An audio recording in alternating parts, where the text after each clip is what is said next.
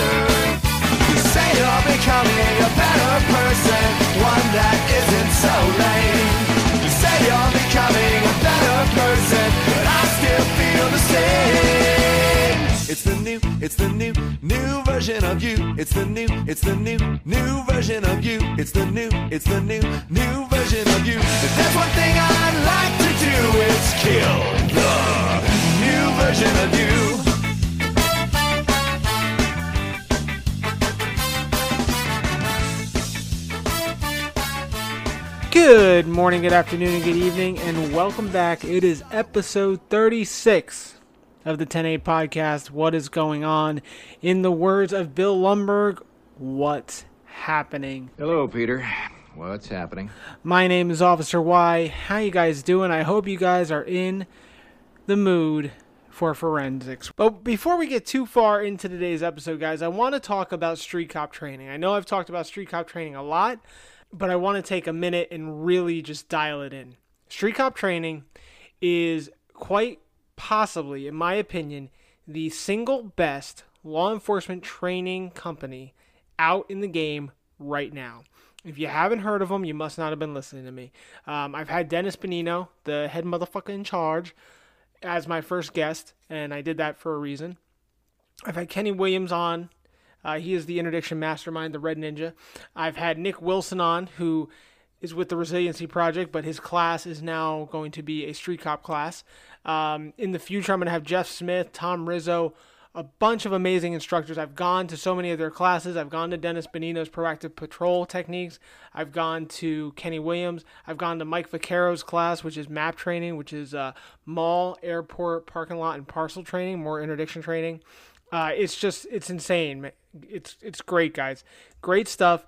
You need to check it out. If you haven't, what are you waiting for? They even, bro, they are going nationwide. They just announced the other day their first class in California, which is huge, absolutely insane and amazing. It's going to be Kenny Williams. It's going to be the interdiction mastermind, and it's in October 2021. check it out. It's great.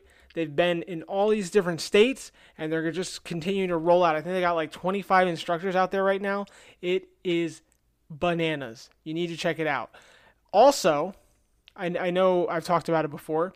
They've got the Street Cop Conference coming up in October. It's going to be the 4th through the 8th, and it's in Atlantic City. So that is just going to be insane in and of itself. But then you factor in their guest list. They've got Tomi Lahren, Tim Kennedy, all these amazing people that are just going to sit there, talk to you, inspire you, and get you going. Plus, all of their instructors are going to be there too, dishing out exclusive content and exclusive training. You don't want to miss it. So, if you haven't already, check out the Street Cop Training Facebook group. You just need to provide your law enforcement identification, or there's also the Street Cop Training private Instagram group for law enforcement only, and you can check all that out. And there is tons of training on those platforms too. You can also go to streetcop.com and find out all about their trainings that are coming up. You don't want to miss this boat. They are the best game in town. Dennis Benigno is changing training for policing. He is making policing great again. You need to check it out. I've been to the trainings. I know it's great. And every time I leave, it's like whatever momentous rally cry you need, that is it. That is what their instructors do. They just instill life into law enforcement. You need to check it out. But for now, we're going to change gears back to the episode we have at planned, and we're going to talk about Laura Zinn. She is uh, a jack of all trades in the world of forensics. She's worked for two uh, separate law enforcement agencies in South Florida. She is also uh, partnered with Tritech Forensics, and she is a forensics professor also down in South Florida. So a lot of great expertise coming your way in just a few moments. So again, hope you guys are in the mood for it because it's going to be a great show. It's going to be a lot of information coming at you. So buckle up and stay tuned. But before we get there, I want to welcome you guys back. Um, I want to thank everybody for their tremendous support between the Dr. Dellery episode and the Poorly Made episode.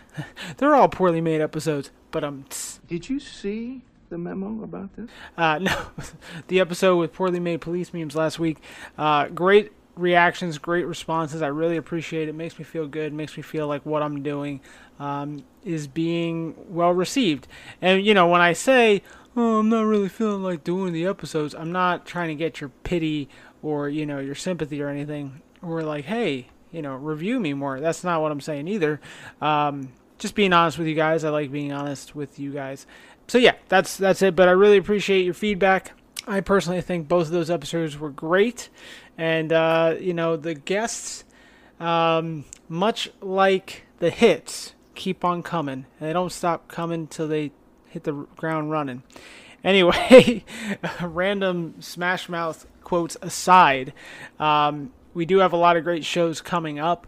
Uh, we've got some Bra- Brazilian Jiu Jitsu coming up in the future. We've got some uh, a street cop training uh, instructor coming up, and of course my big episode with Grady Judd. I can't wait. So glad you guys are all uh, on board for all that. But let's talk about current events and what's going on in the world of 10-8.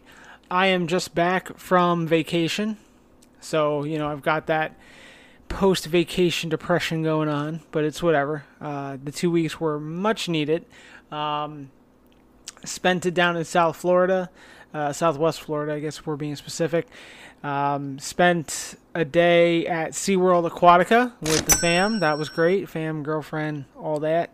Good times. Spent a couple days at different breweries. Uh, shout out to Calusa Brewing and Good Liquid Brewing, two of my favorite breweries in that area. Uh, there's plenty of them though. Cycle Brewing, uh, Cigar City. Those are two others. Those are on the bigger side. But uh, yeah, just love them all. Love a good craft beer when I can have one. So, as far as the world of policing, you know, I've been kind of away from it for two weeks. Uh, I haven't really worked. The last day I worked was uh, at a baseball game, so not really even police uh, related.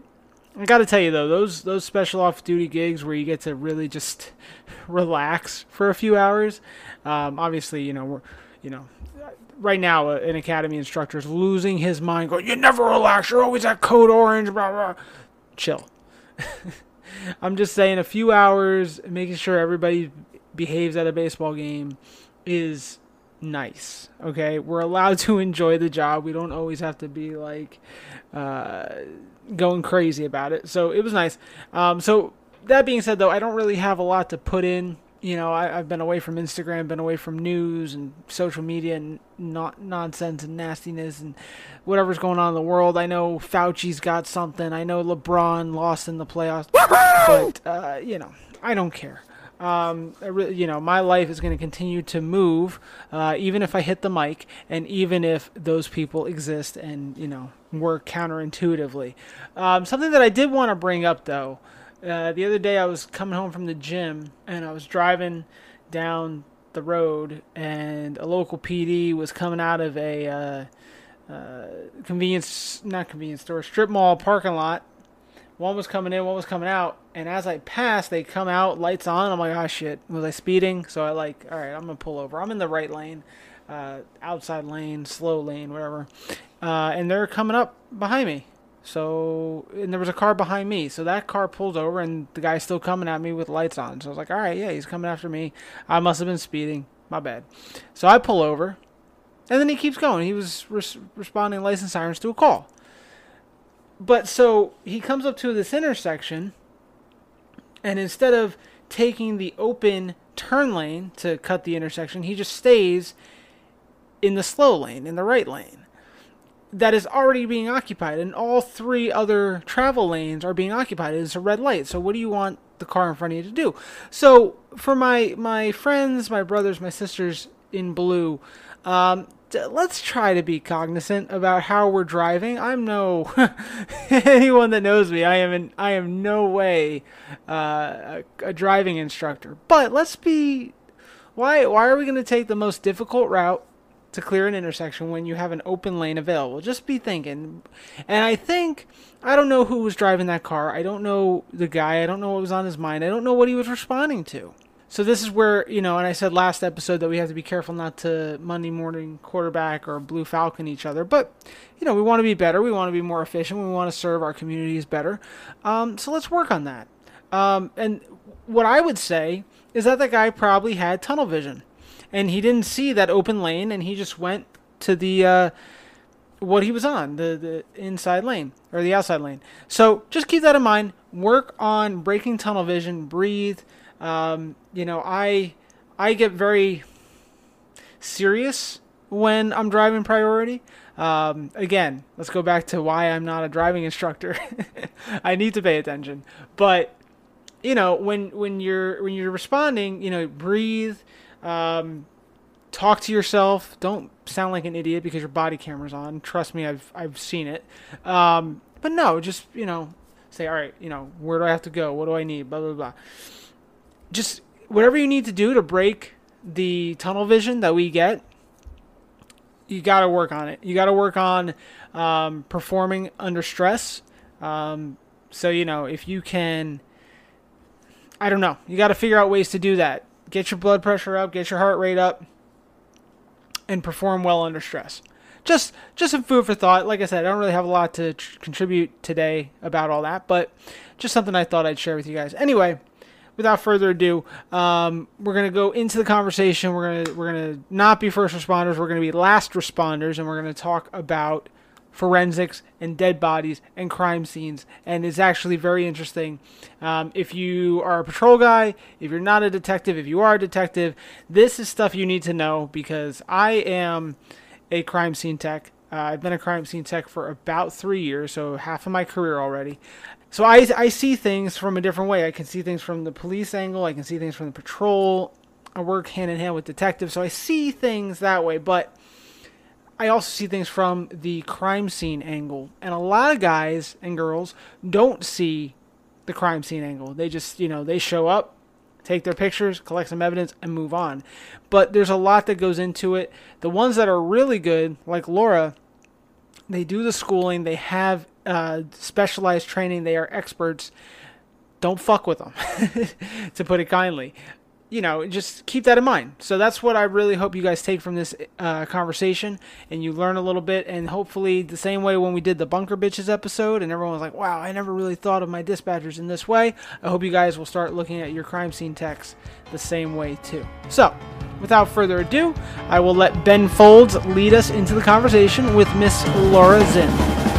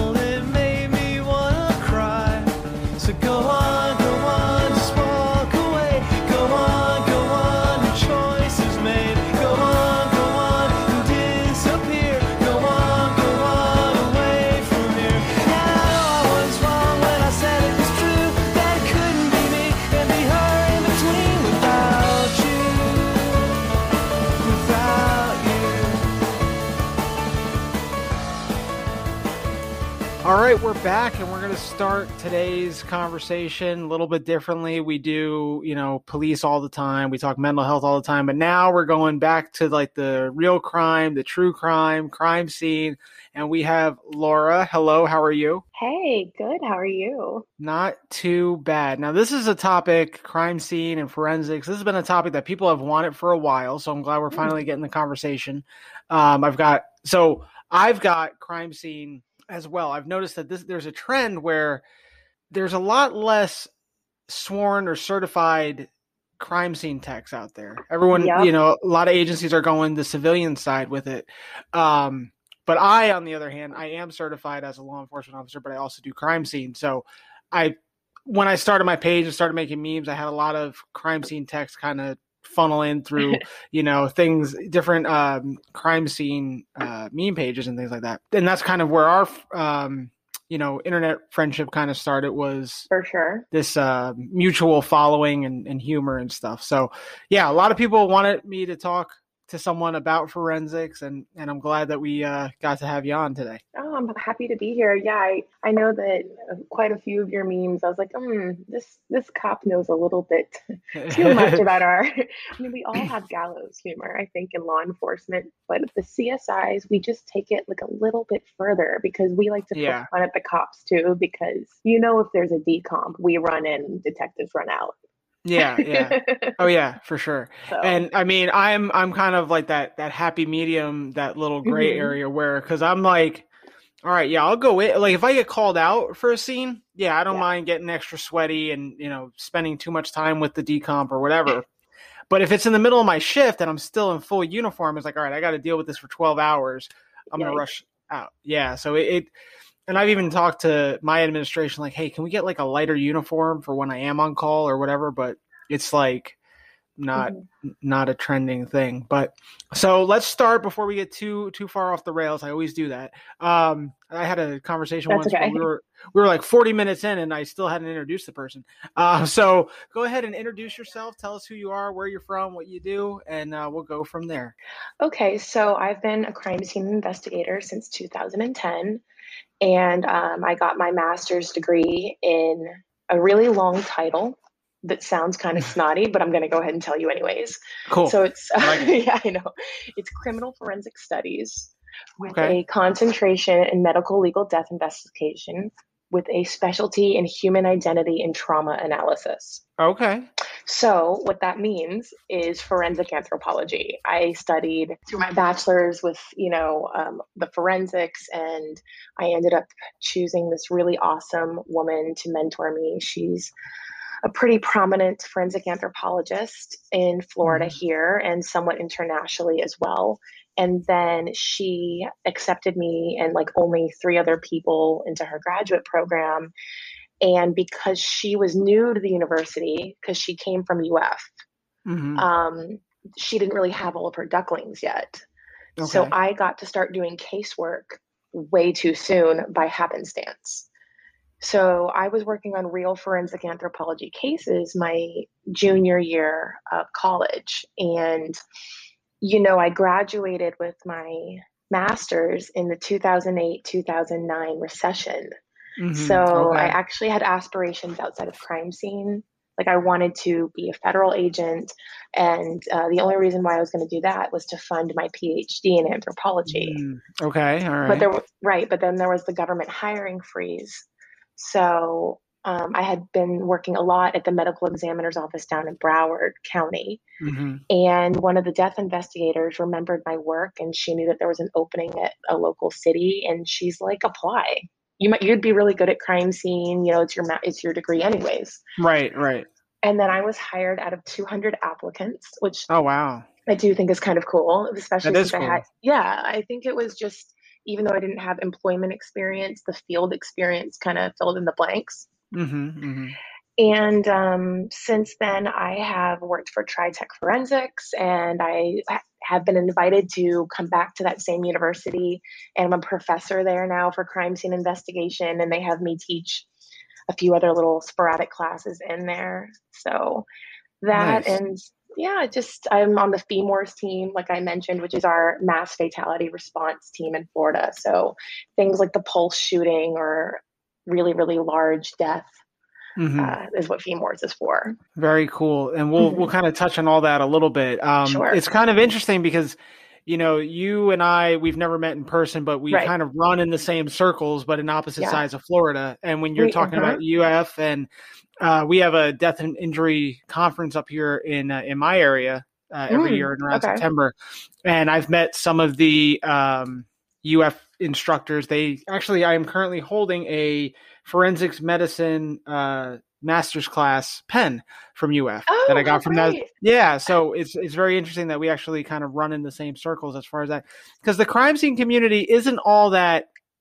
I mean, it's It's expansive, but you know, it's very integrated and and lots of networking to be done there. So I'm sure the people you've talked you're talking about are people that I've met, as in vice versa. Yes, I'm sure you know Jason Byrd then. Um, yes, No? that Yeah. sounds very, okay. that sounds very familiar. Yeah, he's running the Maples Center for Forensic Medicine now. Okay, And I've actually been participating in a little bit of instructing at UF as well. Um, Okay. We're working on professoring me there, but because of COVID, they've had to decrease class sizes. So then they were having me TA, and I was like, mm, I'm not a very good second. I'm a better first. So right, sure, yeah, right, but yeah, we do know a lot of the same people. I think because you know, like forensics is big, small right. there's a there's it's a it's a large handful, but it's still just a handful. Right, and I think I mean you can you'll know better than than I, but I, isn't UF one of like the premier spots in the in the area or I don't know country as far as forensics goes? For sure. Um, you know, there's lots of other universities in Florida. We're actually quite fortunate. Um, UCF and FGCU um, are particularly amazing for forensics. UF has, you know, the anthropology roots, Mhm. as does Yeah. FGCU. And then, you know, there's um, other programs, but those two are kind of the ones that have been highlighted. For a little while, USF had somebody, but I'm not quite sure if she's still there. But I know that Jason Byrd, who we were just was um, were referring to, he's like the most amazing forensic entomologist, Okay, yeah, like at all. So if you're if Mhm. you are down with bugs, that's where you're gonna go. You know? right, right, Yeah. yeah, not not down for the bugs. Yeah, Yeah. of course. I we're talking about that death and injury uh, Mhm. conference. There's always the bug com- the bug seminar always comes up, and I'm like, I'm Yeah. not interested, but it is interesting, you know, things like that. So yeah. in in the realm of forensics, where do you kind of focus on? What is your preference? What do you like doing the most? So interesting you should say that. The reason why I actually left my first agency is because, well, what I always tell people is what was right about my first agency was wrong with my second agency. Mhm. And what was right with my second agency was wrong with my first. So at the first place I worked, we had basically like an unlimited budget. We had every machine. We had an M-Vac. We had premier crime scene vehicles. We had an like a big response vehicle of our own. We had anything and everything that we wanted. Mhm. But I like 90% of my job was fucking burglary. Uh-huh, and- uh-huh. I didn't go to college for six and a half years because you forgot to lock your door. Okay. Like right. I just, and it's not that I don't care about those victims. It's just, it wasn't what made me happy. Right. So I like violent crime to investigate. That's Sure. where I feel like I'm the most use. And of course, whenever there was a bones case, you know, I'm Hmm. all about that because Yeah, that's my for sure. roots. So, Mhm. and then like, you know, my second agency, I didn't even have a measurement wheel. And and they told me to make my crime scene sketches in Microsoft Word. However, I had several homicides a week and it was just like the best learning experience like ever. Yeah, for sure. And it, you know, it's funny you say that because as a crime scene tech right now, I love getting called out for the the the violent crimes. Hey, we got a shooting, you know, things like that. Um, I actually sometimes feel like I'm a little limited in my both my knowledge and ability, but I like those scenes because I get to learn everything because I don't have the schooling like you do or other people on my team do, but I like learning that way. But what I don't like, and and, and I'm sure you're going to back me up on this, is when they call you to a car break or a burglary or something like that to do and process everything that the patrol officer standing next to you could do. Like there was there was one where they were they they asked me to process um, for fingerprints like 30 packets of cigarettes, and I'm like, every when you guys sign up, they give you a fingerprint kit. Like everybody that signs up Mhm. can do this, and I was like. Sure, let's let's go ahead and do this. And as soon as my shift knew that I had the big fancy camera, every every crime that was out there, like, hey, we need good pictures of this. Yeah, and you know, and for you, it's probably much better than it is for us as civilian employees Mm. because there is kind of, depending on where you work and the culture, that difference of the police academy Yeah, is huge. I mean, you have some officers and some detectives that treat you very much like an equal and they respect your knowledge and your skills and your Mhm. education and your expert opinion. And then you have some people that are just like, if you're not sworn, you're not born, and all that bullcrap. that's so And- stupid. it is. And, you know, I'm a little bit sassy. So, um, as much as I love what, like, you know, the law enforcement system, I'm like, oh, I'm sorry that I went to college instead of a five month police academy. Like, Mhm, mhm. I apologize that, you know, there's a discrepancy there, but Right, and we have huge issues to your point about photography. yeah, Every city event is apparently crime scene's responsibility. right, right, yeah. Swearing ins, I mean, even citizen patrol events, like hmm the chief, like on a whim, can like I've literally been pulled off of a crime scene to take pictures of something that the chief wanted. There is a literal city photographer assigned to both places I worked. Like somebody whose exclusive job is to take photographs. And they're like, Yeah. nope, crime scene can do it. Because Yeah. we don't have evidence to process or reports to write or lab submission forms to do. Or how about this, driving our own evidence down to the lab? Like Right. and all these sorts. So it was just really I felt like it was a little bit disrespectful Sure. to our job. Yeah, I feel like, um, just generally speaking, law Mm-hmm. enforcement does it to ourselves. We disrespect each other. Yeah. Um, sometimes it's in jest, but first off, a lot of truth is said in jest. But also, you know, when when you have someone who is specialized, like like you with a crime scene tech, or or Mhm. anybody like a crime analysis, anyone like that, we don't give them the due respect that they Yeah. deserve, and, and we do that to ourselves, and it's it's unnecessary because we all work on the same team. That's that's my opinion of it. Yep, we do. And you know, um, when I'm teaching my college students, I make try to make them very aware that the personality of the chain of command and the detective that you're working with is going to vary so much that you can. I mean, I've had detectives specifically indicate every action that I took, and then I've had them be like, "You're the CSI."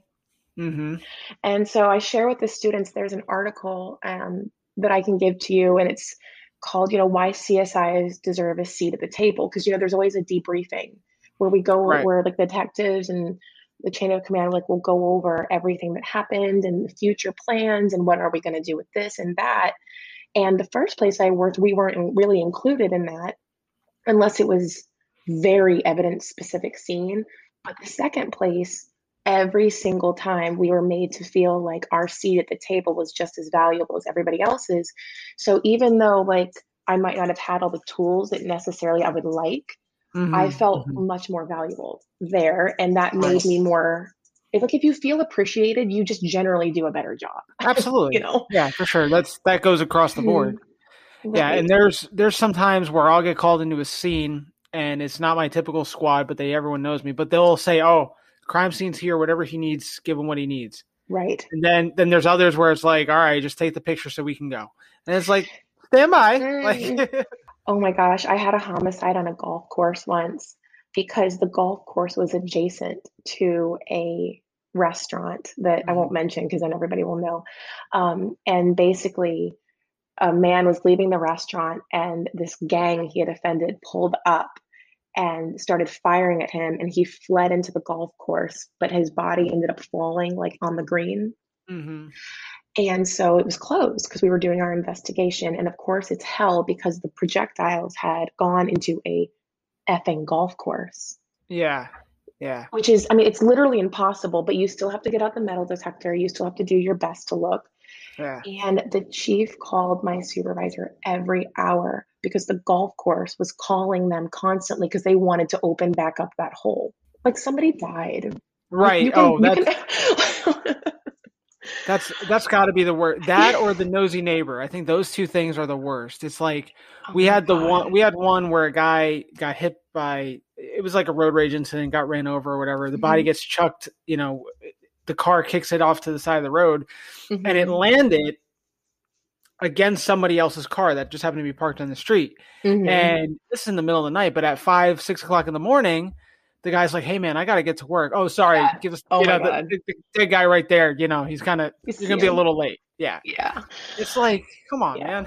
Yeah, it's and sometimes like that kind of stuff gets difficult, like when it involves like children and mothers Mhm, and like, mhm. You know, hospital employees. Like eh, there's always kind of this intermingling and the difference between you being a human being and you being a tool to collect evidence to find the truth of what happened. Yeah. So the nosy neighbor is just all the more obnoxious when you've got like maybe a grieving parent or a Mhm. grieving child and then somebody's peeking hey is everybody okay over here Right, yeah right. they're great That's that's why the murder police are here. Yeah. yeah like do, do you see like the amount of police that are here like yeah exactly right i uh I, we had a an overdose in a in a hotel Mhm. and very common these days and i show up and now i drive a police car just like everybody else obviously but when i'm off duty and get called in i put i get to put on my crime scene shirt so i walk out and police crime scene right across the back Mhm. and a lady goes is everything okay i'm like if i'm here it's not okay like you know what i mean that's actually a good answer yeah, like like there's a reason why a guy with the shirt and the camera showing up, and it's not you know not a photo op, and it's just you know I try to be. This person was actually like nice, but still nosy, so she got she got a mix of the sarcasm and and the customer service side of me, but it's just Mhm. it's so it's frustrating. It definitely is. So we had um, there's a very very popular 50 plus community here. Mhm, and this 50 plus community like the buildings go on for miles. Mhm. and every building has a captain.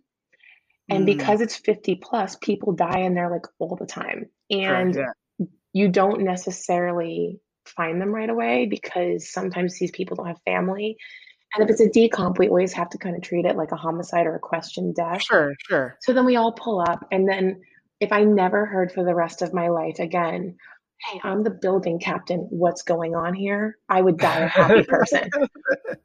Like your responsibility is to like make sure the trash chute is clean and that nobody's like living here under 50 like please calm yourself. Right, Like, right. you know That's just as bad as like apartment security, like Yeah, yeah, apartment. similar. Uh, yeah, it's just like, uh, you know, I got I got my little radio here. What's what's going on? I heard on the scanner. Stop, bro. Stop. It's Like, yeah like sorry Yeah. paul blart Yeah, exactly.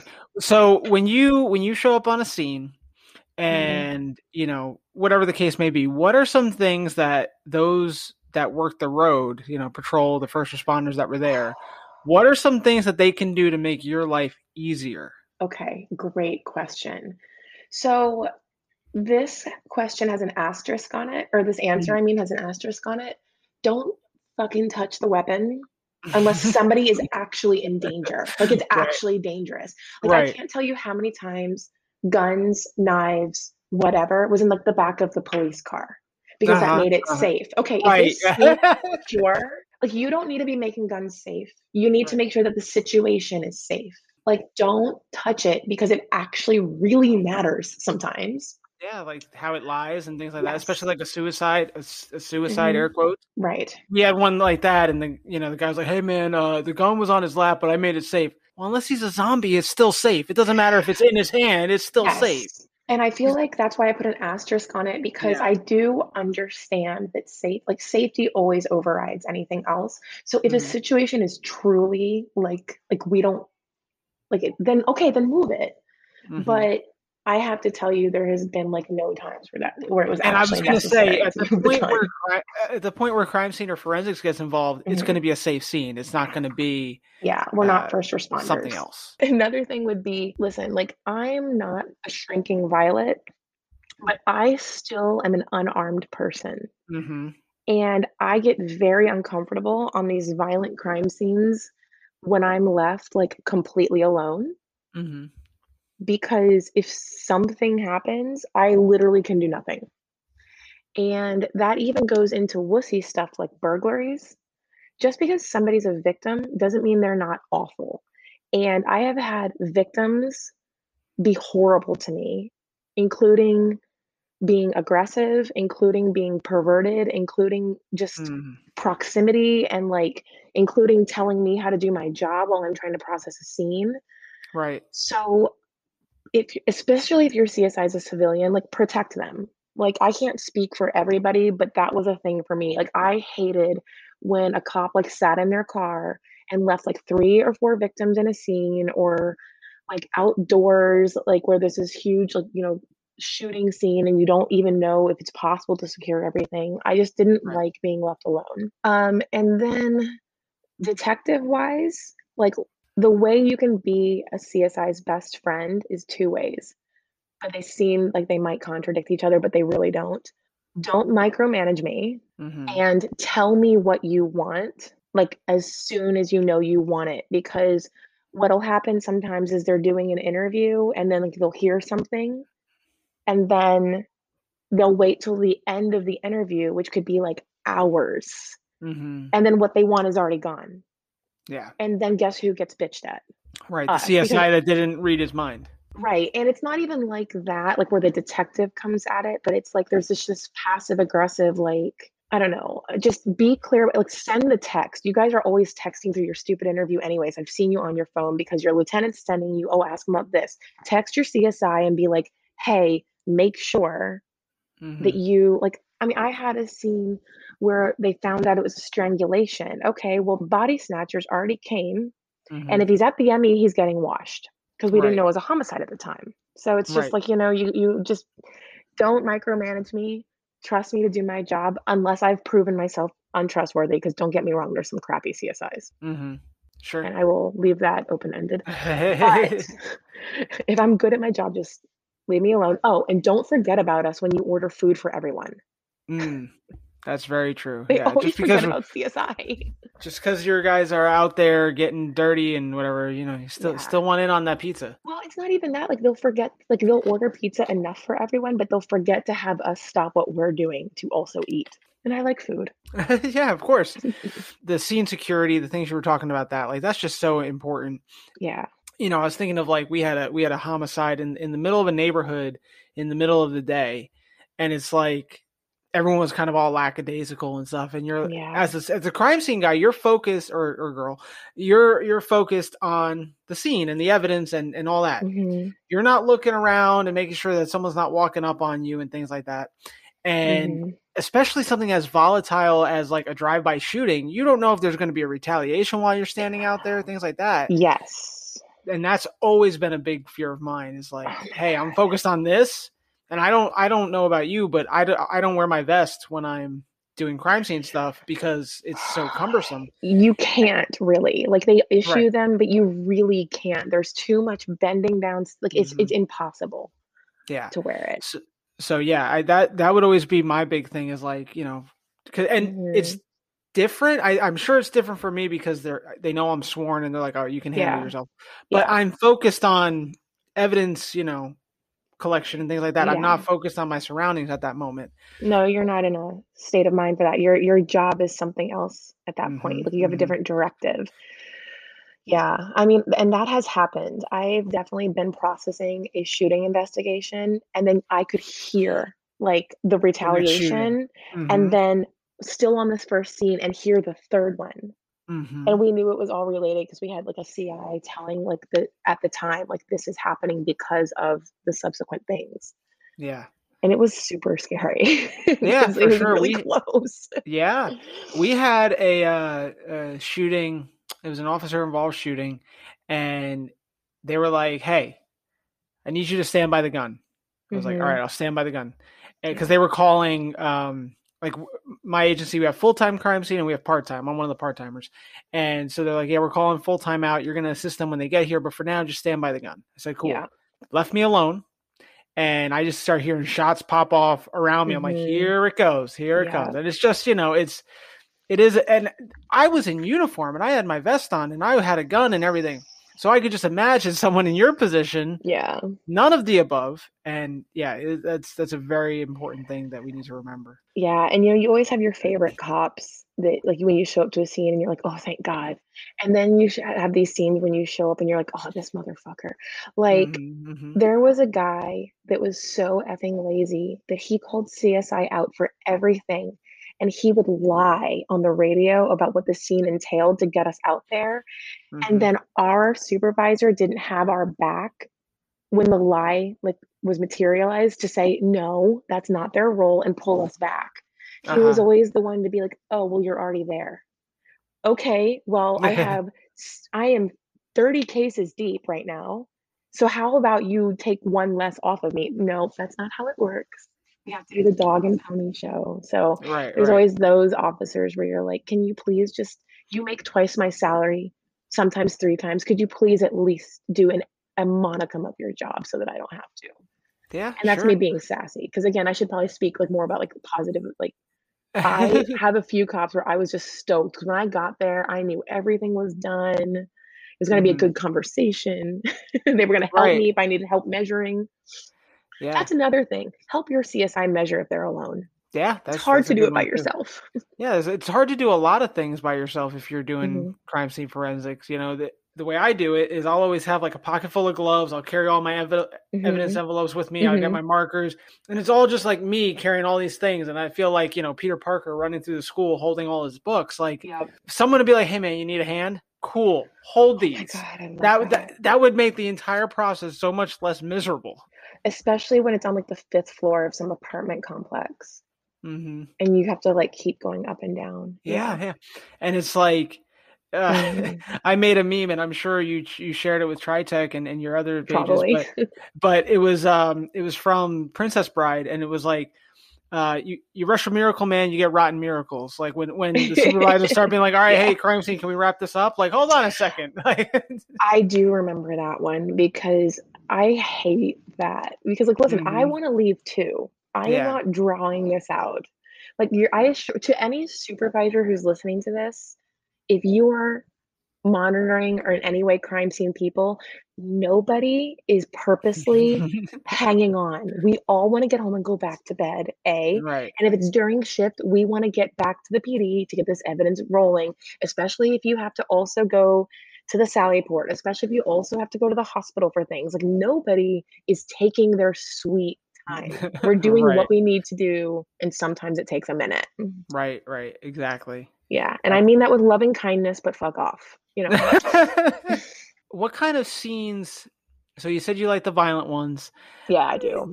it, it, I mean, uh, that's that's why we get into it, right? I don't know anyone that you know just wants to work burglary cases and be a forensics.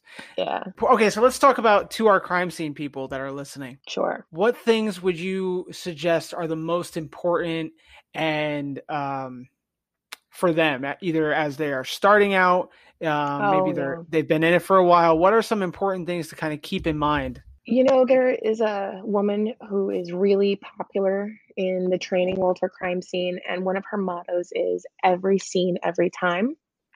And for the veterans, you know, I've worked with somebody who was in the field for quite some time, and this person could not give less F's anymore, but they Mhm. really liked the novelty of saying that they were a CSI. If you find yourself not wanting to do what you started to love to do, like if you like are trying to get away from every homicide, if you roll your eyes at every death, if every single call out pisses you off, just stop. Because I've seen now two people of both genders, by the way. So it's like, so we're all inclusively telling you that you're being annoying. Um, it's time to stop. Like, Mhm. if you hate this job but you just like saying you're a CSI, it's it's it's done because those two people were such terrible CSIs and based on the amount of training that they had and the education and the time in, I should have been learning so much from both of these people. But Mhm. instead, I just dreaded if that was my partner on a scene. So we all get a little bit crusty and cranky, but if it goes too far, it's time it's time to wash your hands of it and respect your victims enough to to call it. Hmm you know i think Yeah. because i've seen that go so poorly to the point where like evidence was severely damaged or lost or not even collected um, and then for the newbies so i get this question a lot because i'm a professor of csi Mhm. and if you are a member of this newer generation that is offended by a lot, please, please do something else. Everything that we do is offensive, pretty much. Mm, like Yeah. the way that we speak to each other in order to just keep a healthy mind. Like, of course, I'm not talking about discrimination, Of course. but not. nobody here has anything but less than thick skin. You have to have it, and you have to have resilience. And mm-hmm. these students of mine think that they're going to have off nights and weekends. You should see their faces when I tell them about a call out schedule. Right. They're like, What do you mean? What if I'm out? Then you're not out anymore. right. yeah. Or some agencies make you sit at home during call out. Like that. And just because you graduate with your forensics degree does not mean that you're getting a job. You have to do things to set yourself above everyone else. If you're not going in as a sworn law enforcement agent um, officer, or you don't already have a relationship with that agency, you have to have something that makes them want to invest in you. And also, you're not going to make any money being a CSI, so you better love this job. Mhm. Nobody tells Yeah. you that in college. You're not going to make any money, but it is the most amazing job ever. Mhm. Yeah. What got you started in it? Why'd you choose Oh God, forensics so over anything else? Okay, so that is actually a funny story. So I was in college and I was a nursing major because I've always really liked science and anatomy and just been kind of fascinated with, you know, like I have like the tinker gene. You know, I like yeah. to see what Mhm. makes things work. And I like puzzles, like both cognitive puzzles and physical puzzles that you do on your tabletop. So I was a little bit eccentric in my first two years of college. And even though I was a nursing major, I was taking like art class, I was taking theater class, I was taking class kind of everywhere. And I just happened to plop myself down in a forensic psychology class because I didn't really want to touch dead bodies because, ew, gross, you know. right. But Ironic found- coming from a nursing student. I know, right? I know. I was naive. Okay, I was like 18. Yeah, I thought everything was going to be easy back then. Right. I was going to yeah. be right because I wanted to be a nurse anesthetist. So I wanted to put people to Mm. sleep so they didn't have to talk to me anymore. Ah, okay. Uh, so I found myself absolutely obsessed with the forensic psychology class. I was in college athletics, so I had excuses to like miss class. And I didn't want to go do the athletics. I wanted to go to class. So I thought, Mhm. okay, like, let's just change my major and I'll take other classes in this major. And if I like them, then we'll see what happens. Well, I ended up loving every single class Mhm. except for forensic microscopy. What is that? and it's microscoped. It's literally Oh, like oh, being a lab rat. Next thing you know, I'm getting my master's degree, putting myself into a healthy amount of student debt, and right. Yeah. and dead bodies weren't so gross anymore.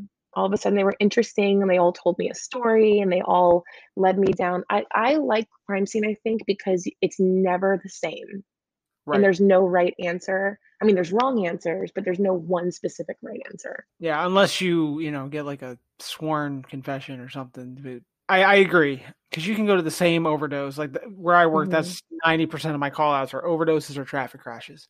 Um, which I love traffic crashes. Like those I are, heard. yeah, those are those are something.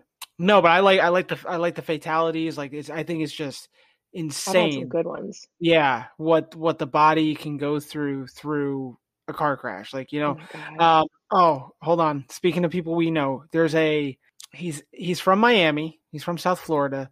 He he Mhm. like specializes in traffic crashes. I can't think of his name right now. I'm gonna have to I'm gonna have to ask. But he he did a um, a study, a case study at the conference I went to, and he was talking about how seatbelts don't actually save you.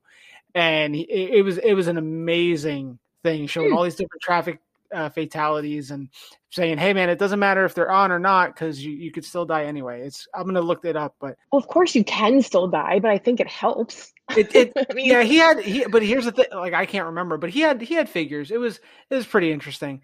Um, oh, I gotta remember his name. He's like a can't remember. I'll yeah, I'll, I I'll look him up. Yeah, I'm not quite. I know a lot of Miami people, but I'm not. qu- I mean, you'd probably have to say say the name. Yeah, well, Yeah. I'll I'll find it and I'll let you know. But Yeah. um, So yeah, I, I like the overdoses, but yes, every single one of them is different. Mhm. Yep. Um, especially you know, there's like always that wrench in it when the drugs are missing. You know, someone probably cleaned Yeah. them up or whatever, and you're like, all right, I know this is an overdose. Everything says Yeah. overdose, but where are the drugs? And it's just like, that and I had a really, really weird death one time where this guy was naked in the passenger seat of his car that was parked in his driveway, not his garage. And he had like one of those like dick rings on. Um, what are those things called? You know what I mean? The cock Mm-hmm. Yeah, rings cock ring, yeah. around his around his wiener, but his cell phone was nowhere to be found. And neither were the keys to the car Huh. to this like i did everything like everything and there was uh, there was just it was the weirdest scene ever because clearly something happened he was clearly Sure. not alone the phone is gone right, right. but the, there was no uh, trauma and then like even the me was like the cause of death was like relatively like natural so i have this whole theory that he picked up somebody on like Grindr or tinder and that they were like fucking around in the car and he like just had like a heart attack and the person just freaked out and like Uh, stole yeah. the phone Uh huh. because of the connection to tinder or something or Grindr or one of those hookup apps i don't really know Mm-hmm. Yeah, right. anymore but yeah. because why else would this sh- stuff be missing yeah, because he died of natural causes right. That's what I was thinking. Like it Yeah. probably was a, heart- a heart like attack or the something. person just was like oh my god i'm gonna get blamed because i literally fucked this guy to death right, right. Yeah, they're gonna pull your Tinder account and everything. yeah yeah. Or if it was if it was like Grindr or something, maybe he was like gay on the Right. low or something, you know. And i well i i think the reason why i said that i think i remember that the roommate said he was gay hmm, um not that like well, whatever but that's the only reason i, I think Grindr popped into my head right. But I'm it thinking like maybe maybe the guy that took the phone was like, oh, I can't be found out, and you know. Uh, yeah, yeah. I mean, I would, I could imagine myself being like, "Oh my god, I'm gonna get blamed for this." yeah, yeah, and just dipping So- out down. That'd be crazy. Now you also you said you teach too, so you're, you're a professor. So how did that come to be? Well, when I was leaving my first agency, um, my mentor from FGCU reached out to me and she was like, Hey, we need a crime scene investigation professor. Are you interested? And I was like, Yup. because I was trying to get out of that particular place at the Right. time. And um, I always liked teaching. Like, I was, you know, even through my tenure at that first PD, I was going into schools. I was trying, I liked teaching like little kids, um, Mhm. which I actually found out is way more fun than teaching college students. But Hmm. I love my college students and I hate them at the same time. Yeah, like, I yeah, love them, but sometimes I'm like, wow, your mom bel did not believe in discipline, did she? Or dad, yeah, or whoever. yeah. Um, but uh, she did that, and then I just had a bunch of fun with it. So now I've been teaching at the university since 2015 Okay.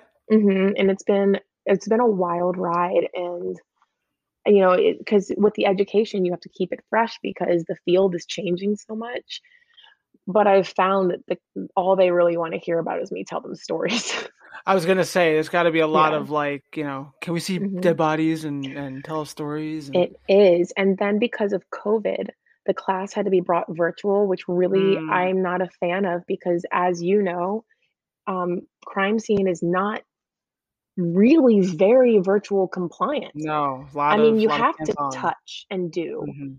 but we had no choice. So I did find a way to make it happen that, that makes me happy.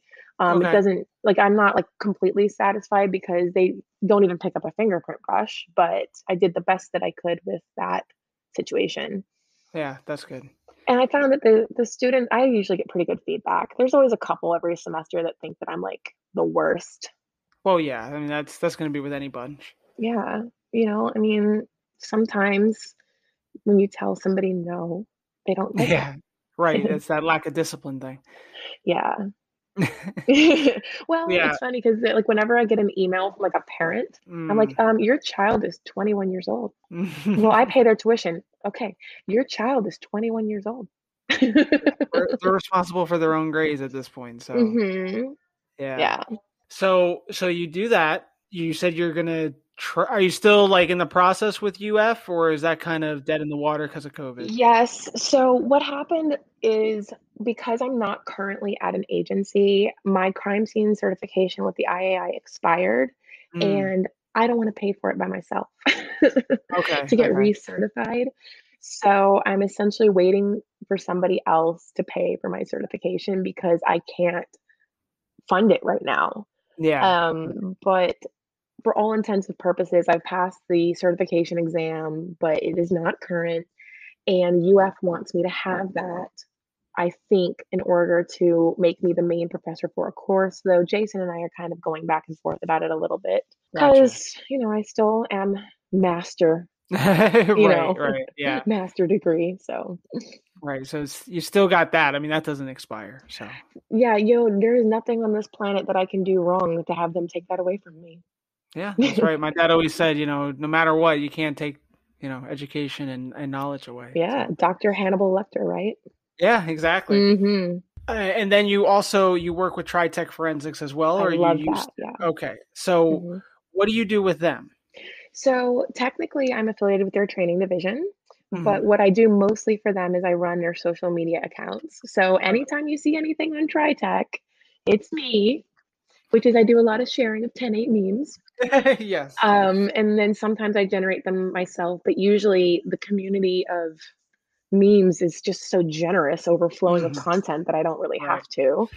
Um, and then you will see me at like every IAI conference, um, and then the FDIAI conference in the booth representing the company. And then we've been going to the AAFS as well for the American Academy meetings. And, you know, it's just TriTech has been so ridiculously good to me. I started with them when I left my first agency as well. So I started both of those two things. And, you know, they just make it fun to work for them, which is, I mean, you can't ask for anything more. Right. That's that's what you want from an employer. So Yeah. that's great. I mean, Yep. I, I was I was working some scene and you know something I've done a million times, and I just Mhm. opened a package. I think it was a, uh nail scraper kit or something Yep. And I saw I saw the TriTech logo. I'm like, ah, how about that? Yep. And just went, eh, you know, I go on their website and I look at the trainings. I was like, well, I can never do that, so I'll just enjoy my. uh Well, you can. The webinars, I think, are less expensive. And, you know, Okay. don't forget, like, I mean, Phil will be so happy that I'm saying this because a lot of people find the, the price point to be high. But if Mhm. there's a class that you want, you can host it at your agency and they will give Mm. you a free spot for every 10 people that you enroll in it. So there are Okay. agencies that have sent their whole CSI team to class for free. All you have to do is provide them with a classroom and they do everything else, literally. And Yeah, Phil, that's um, that's good to know. It is good to know because you know I understand that not every agency has the budget for training. Down here in South Florida, the agencies seem to be very generous. Like I've had, I mean, probably like over 500 hours of training, if not more, just Mhm. because like places want us to be current. Um, but Phil, um, if you email Phil at TriTech USA, or if you can find him, Phil is everywhere. Phil is like the OG of forensic training. Mhm. Um, he's really helpful for all of that. So like go through the TriTech catalog, pick out something you want, talk to your people and host a class, you know, and then That's we even yeah. promote it for you because guess who promotes the class? So I can help you get registration. there you go. Yeah. and it's not just for you, like literally anybody's agency can host the class if you want. And there's anything and everything from prints, blood, even Mhm. forensic leadership, courtroom testimony, whatever you need. I mean, I have zero stage fright in court, but I know that testifying is, you know, source of anxiety for a lot of people. Yeah, a lot of people, Mhm. you know, it's that it's that like mid to small scale public speaking. Mhm. That's what people are usually terrified of. Sometimes Yeah. it's the you know it's the big stadiums they don't care about because you know it's just like dropping a Mhm. bucket. But when you got when you can see the people's faces, like oh damn, like that's Yeah. And I think it's just an unpredictability of like what kind of defense attorney you're going to get. And you know when you when you get the good ones and they they really start like hammering away at, at what you're doing and you're like oh shit. So, Everything is a learning experience. I mean, even on scene, like I've had to fall on my sword before where I did Mhm. something that I could have done way better. Like that's I mean, we there is not a person in our field that exists that hasn't had a moment like that.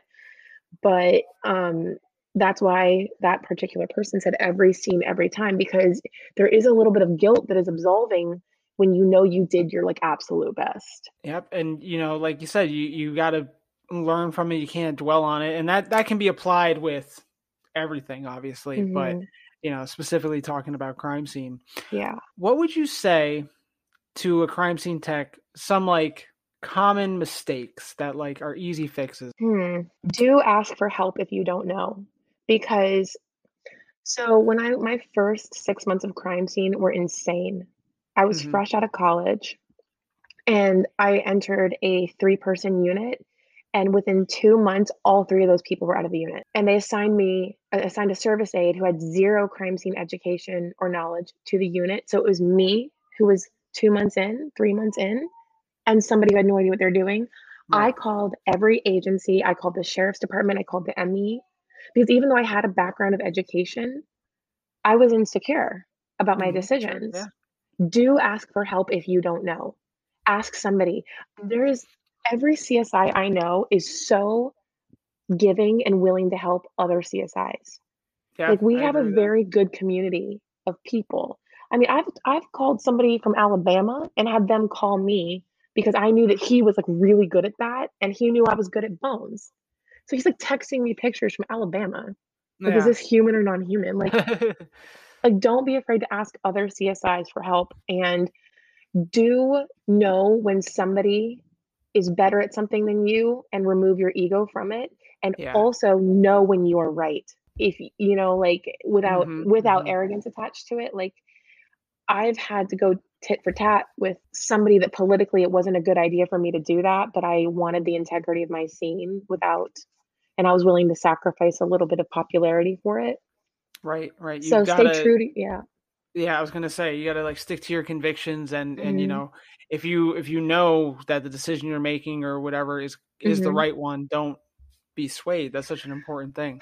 and don't be afraid to escalate it even though we're all afraid to escalate it because you know why but you know it's at the end of the day you're the one that has to sit on the stand and testify to it and if they absolutely insist that you do something that you know is wrong put it in your report because i guarantee you nobody's going to like seeing i was instructed by this person to take this action put it in your report um you know i had like a really good quote. Let me think about what it was exactly. It was something like be brave, be smart, tell the truth, but don't take any shit. I like And that. I I like it too. It's it was a really good one because it's important to be brave, be smart. It's important to tell the truth, but it's really important not to take any shit. yeah, absolutely. So as we uh start to wrap it wrap it up, start um hmm reeling it in here, do you have what other tips would you give to our law enforcement side? Because I feel like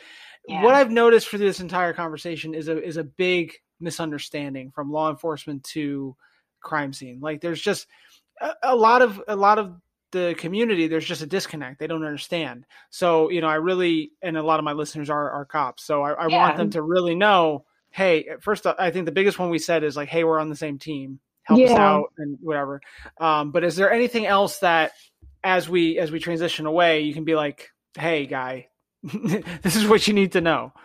Well, honestly, it just comes back to that, like what you were saying and what we were addressing earlier. Like, not only are we on the same team, but like we all can make each other look good Mhm. if there is that, I don't like equal treatment. Like, I can't tell you how it makes a person feel to be on their hands and knees, literally going through grass to find tiny pieces of evidence or stepping in puddles of human shit and blood and urine and you're doing it all for the same goal and then like who gets officer of the month you know? So we Mhm. have to accept that in our job but at, at the end of the day like you should make us feel like we are part of the team that did that.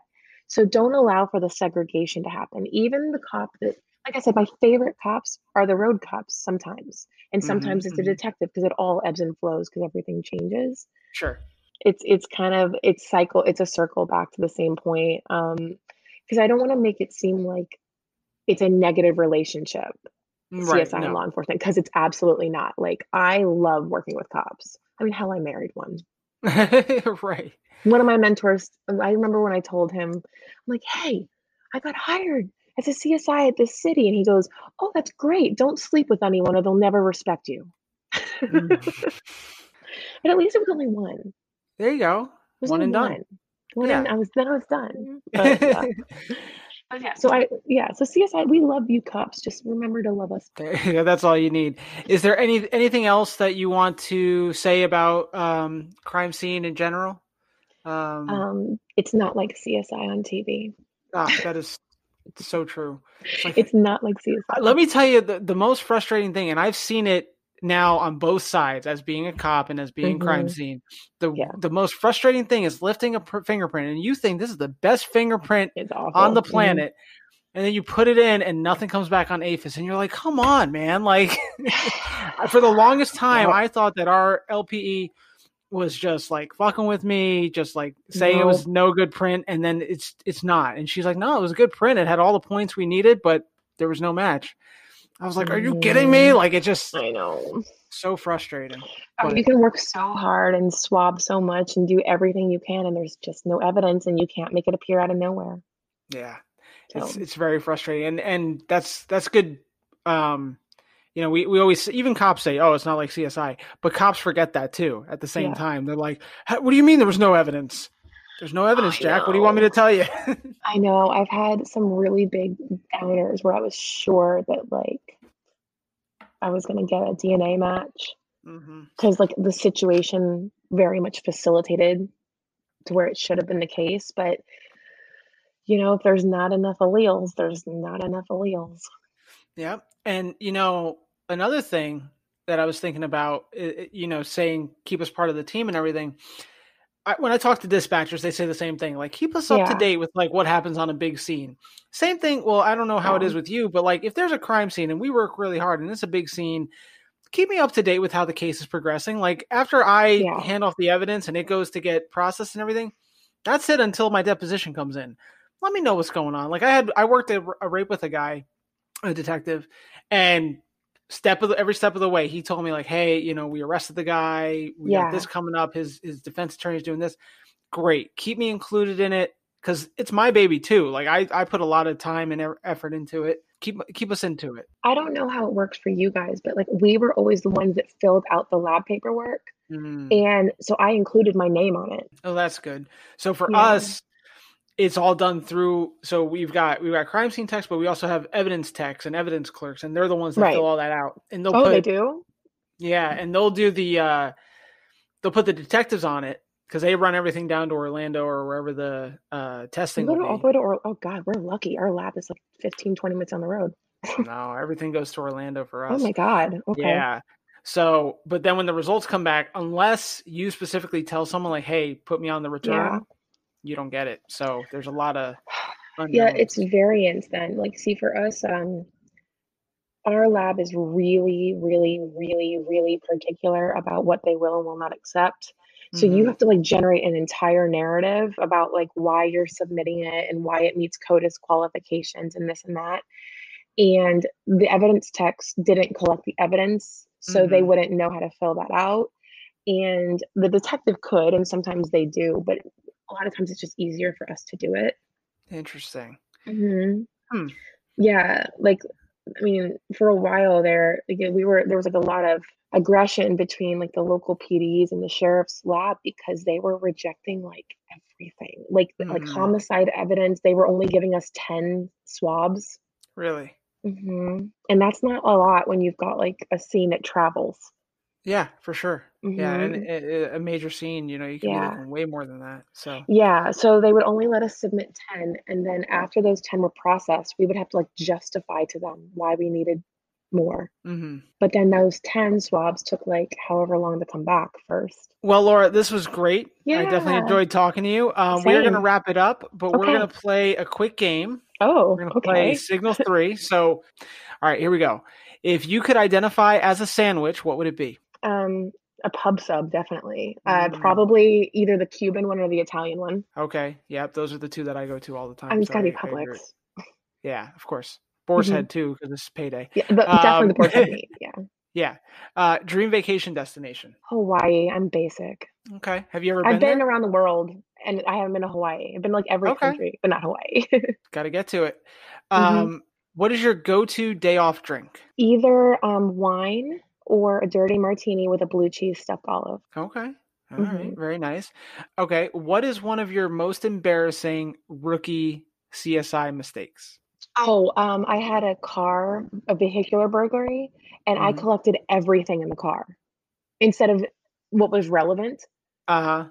And it was a lot of stuff, like a lot.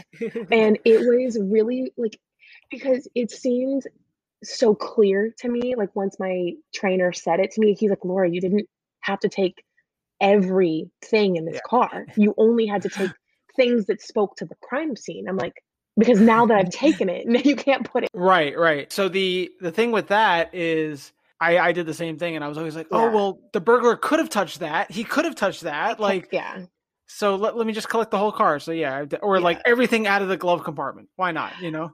Yeah it was just it was like so it was like a weird moment where i just felt like such a dunce cap you know Yeah, yeah, exactly. Yeah. And then you're you're hanging up all these random sheets of paper like why? Why why do we Mhm. need to do this? yes Um what was your high school mascot? a warhawk Oh, I thought you said a warthog at first. I was like, no really? warhawk Okay, yep, okay, Yeah. I'm good with that. What's your favorite donut flavor?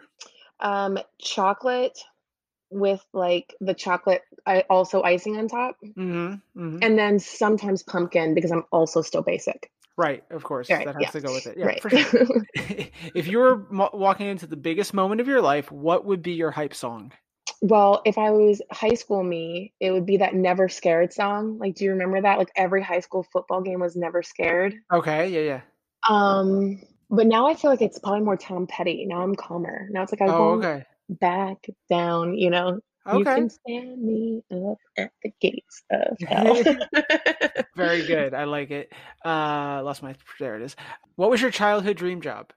a teacher, actually. Okay. Oh, so and an you- actress. I was gonna be a Hollywood actress. Of course, everyone was. Mhm. Uh, but it's cool that you get to kind of do at least part of it with the with the teaching. That's very cool. All full circle. Yeah. Uh, what's the proudest moment of your career? Ironically, it was uh, a moment before my official crime scenes career started. It was a uh, forensic anthropology case where a young woman had been um, beaten to death with a hammer, and her head was in a lot of pieces. And um, I mean, I don't really know like where this case is, so I'm not going to get into the whole story of it. But basically, she was love bombed by a guy so that he could rob her. Mm, And at the time, I was a young woman that knew what it was like to meet a cute guy and kind of make, maybe make irresponsible decisions. So I connected with her story and I spent over two months putting her back together. oh wow. And it ended up being very meaningful to her family that even though she was not going to look, you know, well enough to have an open casket, Mhm, um, I mhm. like glued every like, little piece of her skull back together, and it was a lot of work. And I actually Sure. published on it on the Oh, okay. ability to do that on on cranial reconstruction and like the mere materials and methods to do it. But I just felt that I made her mom and dad have a little bit less heaviness. Mhm. And there are other really good moments, but since that was kind of the inception, like at the, my early, I it's just like one that sticks with me. Yeah, absolutely. That's a good one. Mhm. Describe your significant other in one word. Boy. But I mean that endearingly. I don't mean that like condescendingly or rudely or to like disparage him. He's like a golden retriever puppy. He's just always having fun. you Yeah, know, and smiling and just like he's just like the boy. yep. Okay. I Get Mhm. that. If you could share a meal with one person, dead or alive, that you've never met, who would it Mhm. be, and what would you order? Well, I'm definitely getting lobster bisque with french fries and macaroni and cheese. Okay. And the person, oh man, I feel like that changes throughout different stages of my life. hmm hmm Like there's always like different interesting people that, oh man, you said the answer quickly, but I feel like I can't answer No, that no, you can think about it. This one. You know, actually, that's like be like cheesy. Like I miss my grandma a lot. Okay. You said That never met. Damn it, you said yeah. never met. Yeah. Never met. Oh, probably Marilyn Monroe. I just thought she was so cool.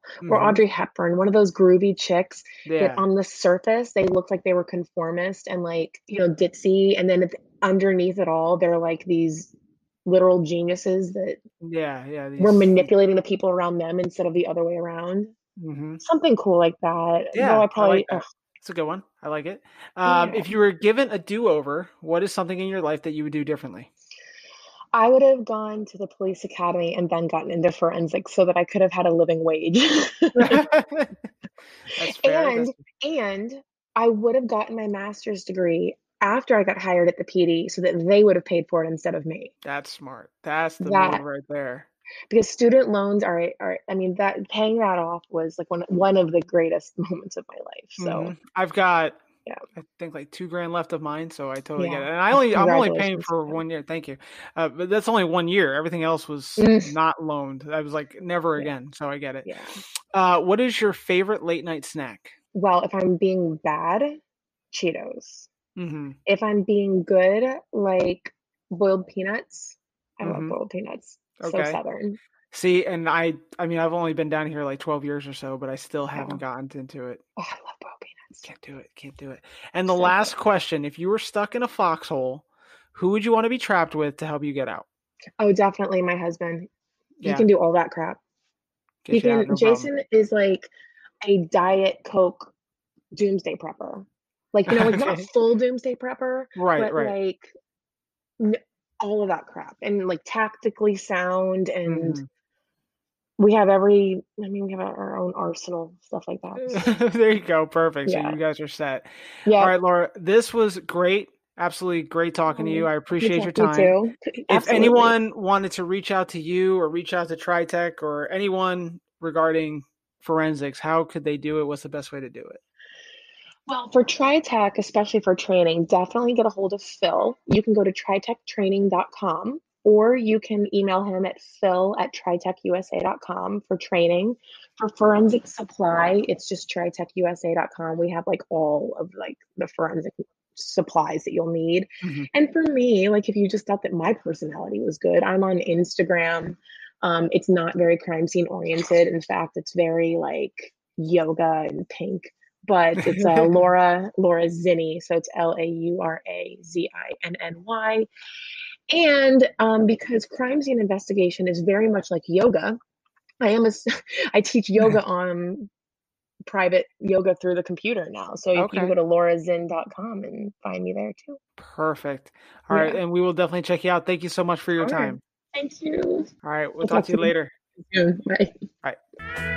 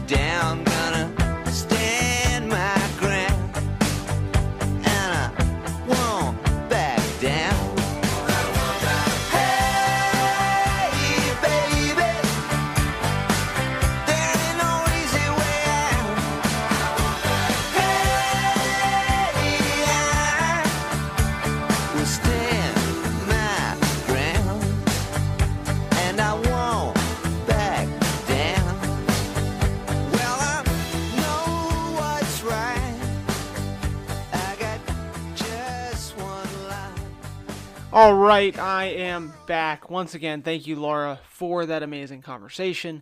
Uh, I hope everybody, just like we did with the dispatcher video a few months back, um, everyone can take away that you know what, maybe we should keep our crime scene people more in the loop, take better care of them. Um, you know, and that that goes across the board. That goes to our records clerks. That goes to our property and evidence people.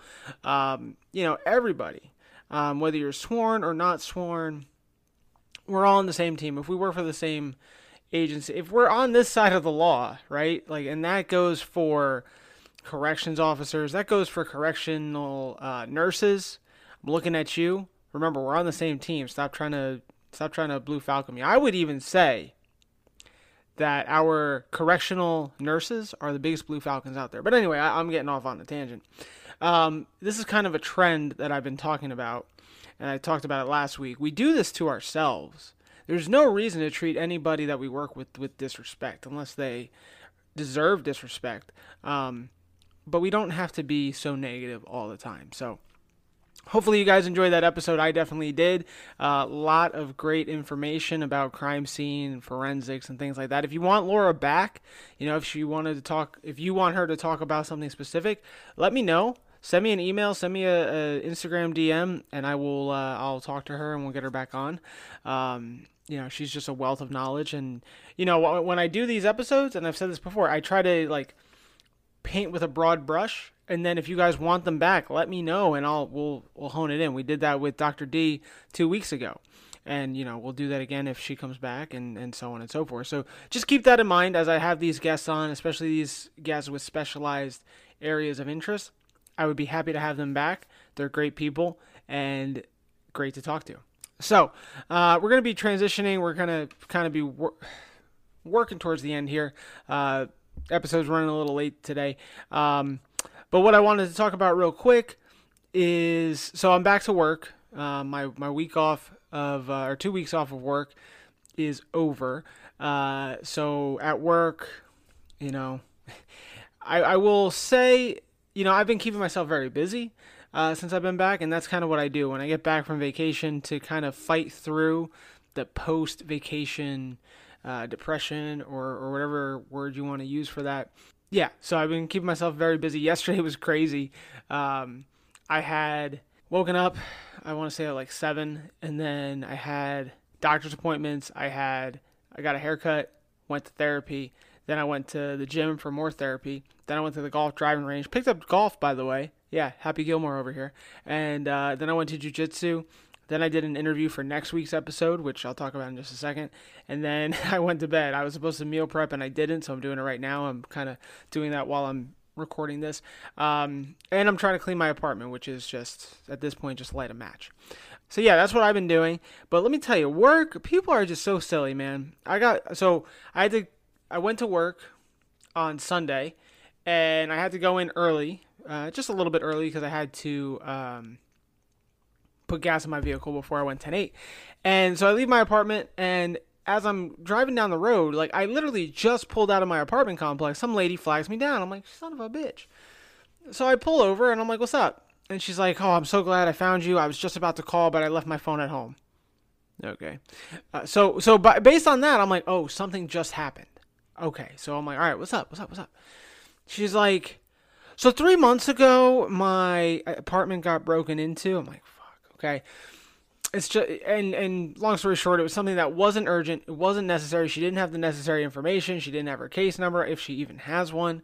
Uh, and you know, she was like, "Oh, I see that my my property's at this pawn store. Can you go get it for me?" I was like, "No, that's not the process in this state. You need to go this, this, this." I tell her what to do. She goes, "Yeah, that's what the last cop said."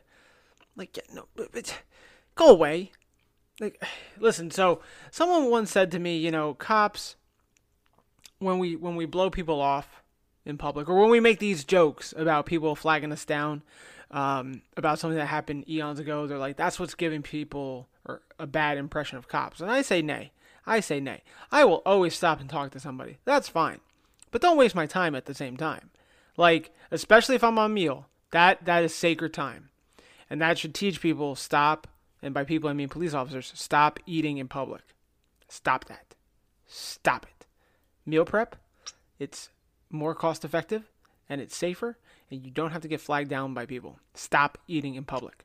Anyway, don't don't interrupt my time. And and if you are, I mean mealtime. But if you're gonna interrupt me, at least make it important. Think of it. My my friend is a teacher, right? And she has this sign, and I can't find it, and I can't remember exactly what it said, but it was like uh, times to tell the teacher you know and it, it's it's like you know is it hurting anybody is it true is it is it whatever and i'm like that's the times you call the cops and more importantly that's the times that you approach a cop when he is seemingly on a break right we were on a break right I don't know, guys. It's it's just that just inspired a meme. You guys just witnessed a meme being made in my brain. Anyway, um, that's that's basically it, guys. but again, don't don't do it to ourselves. Don't make things worse. That's kind of the words to live by these days for me. Is you know we do this to ourselves. Um, things going on in my personal life, and I'm seeing the police job in a different light than I have in past couple years. Um, so just just think of it that way. It's I can't get into it yet, but being in this job for six years and then seeing it not from the outside looking in. I'm not I'm not poorly made. I, I'm still a cop, but kind of looking at it with new eyes, I guess you could say. We we really hurt ourselves more than we help ourselves in a lot of different ways, and a lot of it is counterintuitive. But you know, maybe maybe we'll be able to figure this out sooner than later. But anyway, guys, that is the show for today. I really appreciate your time. I appreciate Laura for talking to me and her time. Um, if you like the show, rate it, review it, subscribe it, share it to your friends, comment, let me know what you think. Uh, I really appreciate that. You guys have been reaching out more, and uh, and I, I truly appreciate your feedback. I really do. It keeps me going. Simon Sinek, he um, he has been a speaker that I've been really following a lot recently, and his big thing is know your why, find your why, and you guys, when you guys reach out to me and tell me how this affects you, it really solidifies my why. So I appreciate that. Um, the music for today. I started the show with the new version of You by Reel Big Fish. Then we hit you with some Ben Folds, love Ben Folds, and uh, and his cover of the Cure song uh, "In Between Days." Then we had Laura's uh, pick for a song, which is "Won't Back Down" by Tom Petty and the Heartbreakers, which, by the way, Reel Big Fish covered, and it was a great cover. I almost did that version but I didn't want two real, Reel Big Fish songs in the same episode. Uh, not that you would have complained because it's great, but that's neither here nor there. And we're going to end it in just a minute with my favorite folk band, uh, one of the best bands I ever saw live, uh, the Avett Brothers with Kick Drum Heart. Let me tell you about them real quick. Uh, I love them. Um, when I was in college, me and this me and my buddy played guitar, and we played a couple venues around here, and uh, he showed me the Avett Brothers. He showed me the Laundry song, Laundry Room song, uh, Laundry Room. That's it. I'm sorry. And we ended up seeing them in Gainesville for their uh, their homecoming, and you know I don't like concerts where I'm away from the crowd, which is weird because I'm a cop and I hate crowds. Um, but I like being in the thick of it, right? I don't like sitting in the seats. I saw uh, Blink 182 several years back, and I was in the stands. Didn't like it. I would have much rather been in the pit. Uh, but with the Avett Brothers being in the seats didn't matter. It was still an amazing show. Uh, if you ever get a chance to see them, check them out. They're absolutely amazing, and they're going to be playing in just a moment. Next week, I have my friend Jason from Jiu Jitsu 5 We're going to be talking about just that Jiu Jitsu why it's important for law enforcement, and why you should start training today. So be sure to look out for that next week. And we've got big things coming. Grady Judd is just around the corner, and uh, I know you guys can't wait to hear that episode. Thank you guys very much for checking us out. Check out the merch store. Check out uh, the Spotify playlist that I've been putting together. Check out oh the Nikki Cast 5K challenge. Uh, running it in the end of July. 5Ks, go to my Instagram page, go to the link in my bio. Uh, I think the bottom link is the Nikki K 5K, 5K challenge. Donate some money to it, and I will be running it. Uh, I think it's July 24th. So, and check out his page. We are not we're not friends yet, but it's coming. Trust me, it's coming. All right, guys. Thank you guys so much for hanging out with me. I appreciate it. Y'all take care of each other. Stay safe. We'll see you next week. 10 8 out.